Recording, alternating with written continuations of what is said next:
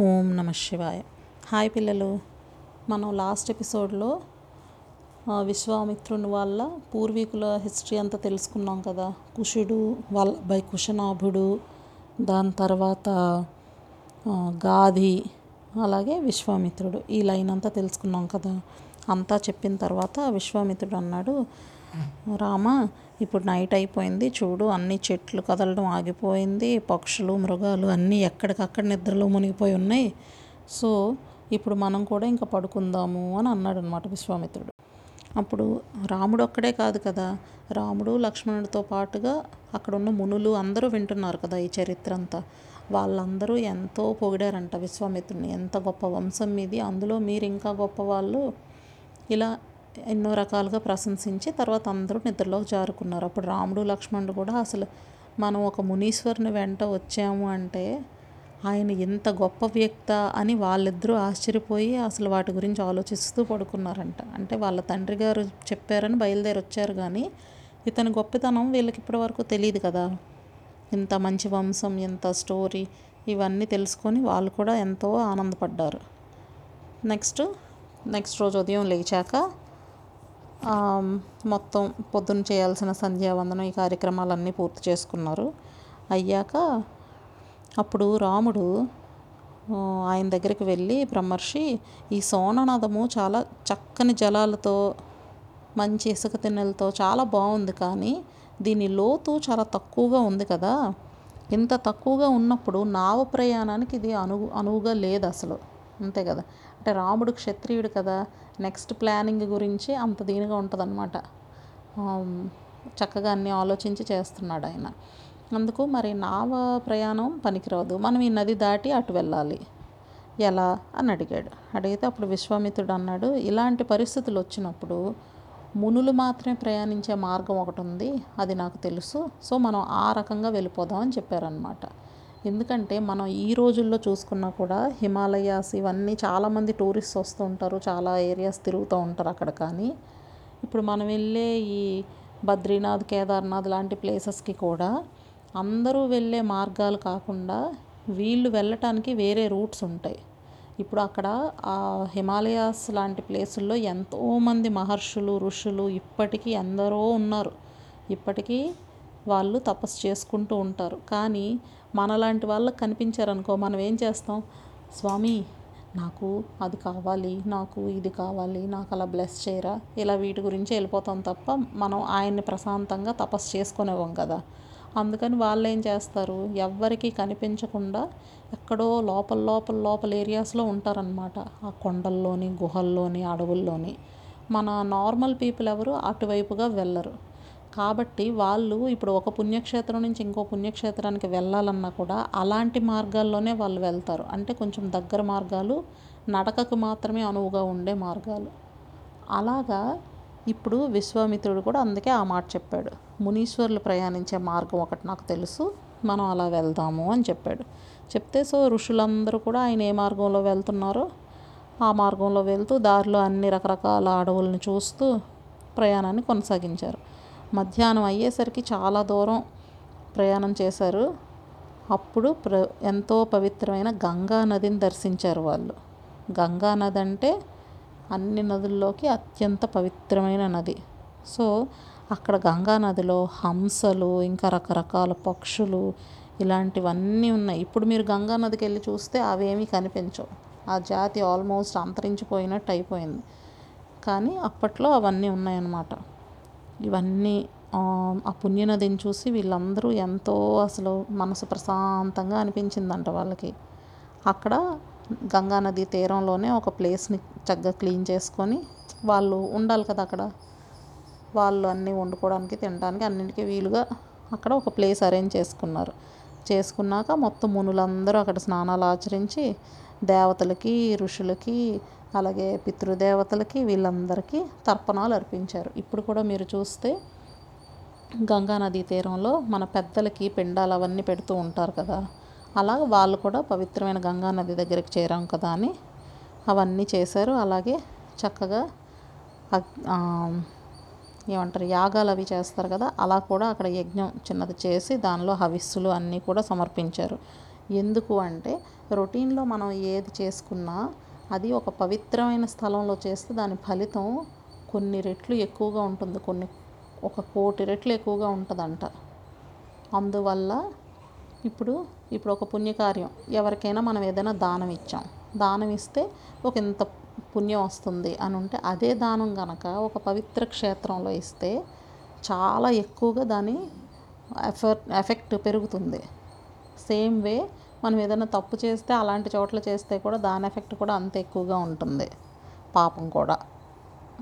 కాబట్టి వీళ్ళు ఎప్పుడూ యజ్ఞయాగాదులు చేసుకున్న వాళ్ళైనా కూడా గంగా నది లాంటి పవిత్రమైన చోట అక్కడ ఉన్న చోట చాలా పవర్ఫుల్ కనుక అందుకు అక్కడ మళ్ళీ వాళ్ళు ఇవన్నీ చేశారు. అది అయిపోయిన తర్వాత ఆ హవిస్సు ఇచ్చిన తర్వాత మిగిలిన ప్రసాదాన్ని వీళ్ళు అసలు ఒక అమృతాన్ని స్వీకరించినంతగా స్వీకరించారనమాట అందరూ ఎంతో సాటిస్ఫై అయిపోయి చక్కగా అక్కడ కూర్చొని మళ్ళీ వీళ్ళేంటి అంత మునులే కదా? ఎప్పుడు మంచి మాటలు వినడానికి ఎంతో ఇంట్రెస్ట్ చూపిస్తూ ఉంటారు వాళ్ళు. కాబట్టి అప్పుడు మళ్ళీ అందరూ విశ్వామిత్రుడి చుట్టూ చేరి కూర్చున్నారంట. ఏమైనా మళ్ళీ మంచి మంచి విషయాలు చెప్తారు కదా ఆయన అని. కూర్చున్నాక మళ్ళీ శ్రీరాముడు అడుగుతున్నాడు. మహర్షి ఇక్కడ గంగానది ప్రవ ప్రవహిస్తుంది కదా అది స్వర్గలోకంలో మనుష్యలోకంలో పాతాళ లోకంలో. ఇలా మూడు చోట్ల ప్రవహిస్తుందని అంటారు. అక్కడ స్వర్గంలో ప్రవహిస్తే మరి భూమి మీదకి ఎలా వచ్చింది? భూమి మీద ఉంటే పాతాళంలోకి ఎలా వెళ్ళింది అసలు? దాని గురించి కొంచెం చెప్పరా అసలు అని అడిగారు. చూసా ఎంత మంచి ప్రశ్న? గంగా నదిని త్రిపథ అంటారు. అంటే మూడు లోకాల్లోని ప్రవహిస్తుంది కనుక దాన్ని త్రిపద. త్రి అంటే మూడు కదా. అని అందుకు ఆయనకు ఆ డౌట్ వచ్చింది. అక్కడ ఉన్నది ఎక్కడికి వచ్చింది? ఎక్కడిది పాతాల లోకంకి ఎందుకు వచ్చింది? ఏమిటి ఈ విషయాలన్నీ చెప్పమంటే అప్పుడు విశ్వామిత్రుడు మొత్తం గంగ యొక్క పుట్టు పూర్వోత్తరాలన్నీ చెప్పడం మొదలుపెట్టారు. హిమాలయం అని ఒక పర్వతం ఉంది. అది అన్ని పర్వతాల్లోకి ఎంతో శ్రేష్టమైనదన్నమాట. ఆ హిమాలయ పర్వతం అంటే అది ఒక మనిషి రూపంగా మనం అనుకుంటే అతన్ని హిమవంతుడు అంటారు. ఈ కొండలన్నింటికి రాజు అనమాట అతను. సో ఆ హిమవంతుడికి మేన అని ఒక అందమైన అమ్మాయినిచ్చి పెళ్ళి చేశారు. మేరువు. మేరువు అనే అతని కూతురు మేన. మేనకి హిమవంతునికి పెళ్ళి చేశారు. వీళ్ళిద్దరికీ కలిపి ఇద్దరు ఆడపిల్లలు పుట్టారు. చాలా అందగత్తెలు ఇద్దరు పెద్ద కూతురు పేరు గంగాదేవి. అదే మనం ఇప్పుడు చూస్తున్న గంగానది అనమాట సో గంగాదేవి. రెండో కూతురు పేరు ఉమాదేవి. ఆవిడే పార్వతీదేవి. సో గంగాదేవి పార్వతీదేవి. అయితే దేవతలందరూ వాళ్ళ కోసం అనమాట వాళ్ళ ప్రయోజనాల కోసం వాళ్ళు హిమవంతుని దగ్గరికి వెళ్ళి మీ పెద్ద కుమార్తె అయిన గంగని మాకు అప్పగించండి అని వేడుకున్నారు. హిమవంతుడు అంటే ఇప్పుడు నా కూతుర్ని మీకెందుకు ఇస్తాను? అలా అనకుండా అందరికీ ఉపయోగపడే పనులు చేయడంలో అప్పుడు అందరూ అలా ఎంతో ఇష్టంగా ఉండేవారనమాట పనికొచ్చే పని చేయడానికి. అందుకే ఆ హిమవంతుడు కూడా గంగా నదిని వాళ్ళకి ఇవ్వడానికి ఒప్పుకున్నాడు. గంగానది అంటే ఏంటి? లోకపావని. అసలు ఆమె గంగలో ఎవరైనా మునిగితే చాలు వాళ్ళ పాపాలన్నీ పోతాయి. అంత గొప్ప గంగానది అనమాట సో ఆ దేవతలకు మంచి జరగటం కోసం వాళ్ళకు అప్పగించారు. అయితే వాళ్ళు కూడా చక్కగా గంగానదిని స్వీకరించి తీసుకొని వెళ్ళిపోయారు స్వర్గలోకానికి. అయితే ఇప్పుడు ఈయన రెండో కూతురు ఉంది కదా ఉమాదేవి. ఆవిడ పెళ్ళిడికి వచ్చేసరికి ఆవిడ శివుడి కోసం తపస్సు చేసింది. ఎంతో తీవ్రమైన నిష్ఠతో తపస్సు చేసింది. తపస్సు అంటే మనం అనుకుంటాం అసలు ఒక ఐదు నిమిషాలు పూజ గదిలో పూజ చేయడానికే అబ్బా నాకు అసలు టైం లేదు ఖాళీ లేదు నాకు కాన్సన్ట్రేషన్ కుదరట్లేదు ఇలా అనుకుంటాం. సాక్షాత్తు పార్వతీదేవి హిమవంతుని కూతురుగా ఉన్నప్పుడు ఆమె శివుణ్ణి పెళ్ళి చేసుకోవడం కోసం ఎలాగైనా ఆమె ఏ అవతారం ఎత్తినా ఏమి చేసినా ఆమె శివు భార్య శివుని యొక్క భార్యే కదా. అయినా కూడా అతన్ని మెప్పించడానికి ఆమె తపస్సు చేసింది. అంటే లోకంలో ఉన్న మిగతా వాళ్ళకి తపస్సు అనేది ఎలా చేయొచ్చు అసలు భక్తి అనేది ఏ లెవెల్లో ఉండాలి అనేది ఆవిడ ఒక ఎగ్జాంపుల్ లాగా మనకు చూపించారు. లేకపోతే ఆవిడ ఎందుకు తపస్సు చేయాలి శివుడి కోసం? సో ఆవిడ తపస్సు అంటే మామూలుగా కాదు. అలా ఒక స్టేజ్లో ఏంటంటే జస్ట్ ఒక ఆకు భోజనంగా ఒక ఆకు మాత్రమే తిని ఉండేవారు. ఆ లెవెల్లో తపస్సు చేసి శివుడిని మెప్పించి శివుడిని పెళ్ళి చేసుకున్నారు. సో ఇప్పుడు ఈ హిమవంతుడి పిల్లల్లో పెద్ద అమ్మాయి ఏమో ఎంతో గొప్పదైన నదిగా గంగగా స్వర్గలోకంకి వెళ్ళింది రెండో అమ్మాయి అయిన ఉమాదేవి శివుడికి భార్య అయింది. అయితే ఇప్పుడు ఈ దేవతలందరూ అనుకున్నారంట శివుడు ఎంత గొప్పవాడు పార్వతీదేవి అంతే గొప్పది. వీళ్ళిద్దరికీ గనక ఒక కొడుకు పుడితే అంత తేజోమూర్తిని అసలు లోకం తట్టుకోగలదా అని వీళ్ళు భయపడ్డారంట. ఇది దీన్ని ఓవర్ యాక్షన్ అంటారనమాట అసలు శివుడు పార్వతి అంటే సాక్షాత్తు ఆది దంపతులు లోకాలన్నింటికీ కూడా తల్లి తండ్రి వాళ్ళే. అలాంటి వాళ్ళకి ఒక మంచి కొడుకు పుట్టాడు అనుకో అప్పుడు ఏం జరుగుతుంది? వాళ్ళలాగానే వాళ్ళ కొడుకు కూడా లోకాలన్నింటినీ రక్షిస్తాడు. అంతేగాని రాక్షసుడు పుట్టాడు కదా వాళ్ళకి. కానీ వీళ్ళేంటంటే అమ్మో అసలు వీళ్ళకి పిల్లలు పిల్లలు పుడితే వాళ్ళు ఇంకెలా ఉంటారో ఏంటో లోకాలు అసలు ఇవన్నీ భరించగలవా అని భయపడిపోయి వాళ్ళు శివుడి దగ్గరికి వెళ్ళి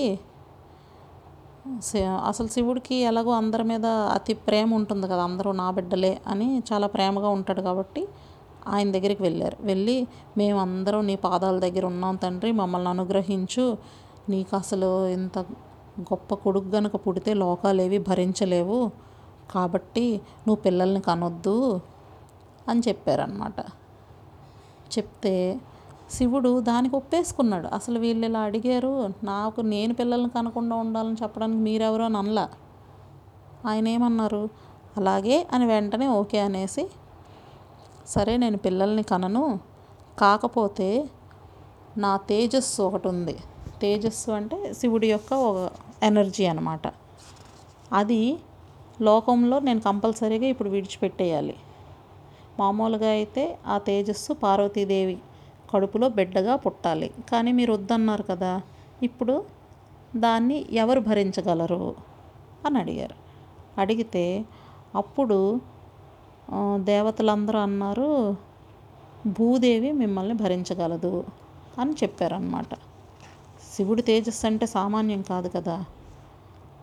అందువల్ల అందరూ చేయగలిగే పని కాదు. అయితే సరే భూమి మీద విడిచిపెట్టేశాడు ఆ తేజస్సుని. అప్పుడు మొత్తం భూమి మీద ఉన్న పర్వతాలు వనాలు మొత్తం భూమి అంతా వ్యాపించేసిందనమాట శివ తేజస్సు. అయితే నా వల్ల కాదు నేను ఇంక భరించలేకపోతున్నాను చాలా వేడిగా ఉంటుంది అంటే ఎనర్జీ ఎక్కువ కదా. నేను తట్టుకోలేకపోతున్నాను నా వల్ల కాదు అని భూదేవి అంది. అప్పుడు ఏం చేశారంటే సరే బాగా మండుతున్నది ఏంది? అగ్ని కదా అందుకని అగ్నిదేవుడిని భరించమని చెప్పారు. సో ఆ తేజస్సుని అగ్నిదేవుడు తీసుకున్నాడు. అయితే ఆ అగ్నిదేవుడు దాన్ని మోస్తున్నాడు. ఇప్పుడు అది ఎక్కడో దగ్గర ఒక బేబీగా పుట్టియాల్సింది ఇంకా అవకాశం లేదు. ఎవ్వరూ దాన్ని మొయ్యలేకపోతున్నారు కనుక. అగ్నిదేవుడు మాత్రం ఆ తేజస్సుని ఆయనలోనే దాచుకొని ఉంచాడు. ఉంచితే ఈలోగా పార్వతీదేవి చాలా కోపగించుకుంది. ఎందుకంటే ఇప్పుడు శివుడు వరం ఇచ్చేశాడు. సో తనకి ఇంక పిల్లలు పుట్టరు. అంతే కదా? అందుకని పార్వతీదేవికి చాలా కోపం వచ్చి దేవతలందరితో చెప్పిందనమాట.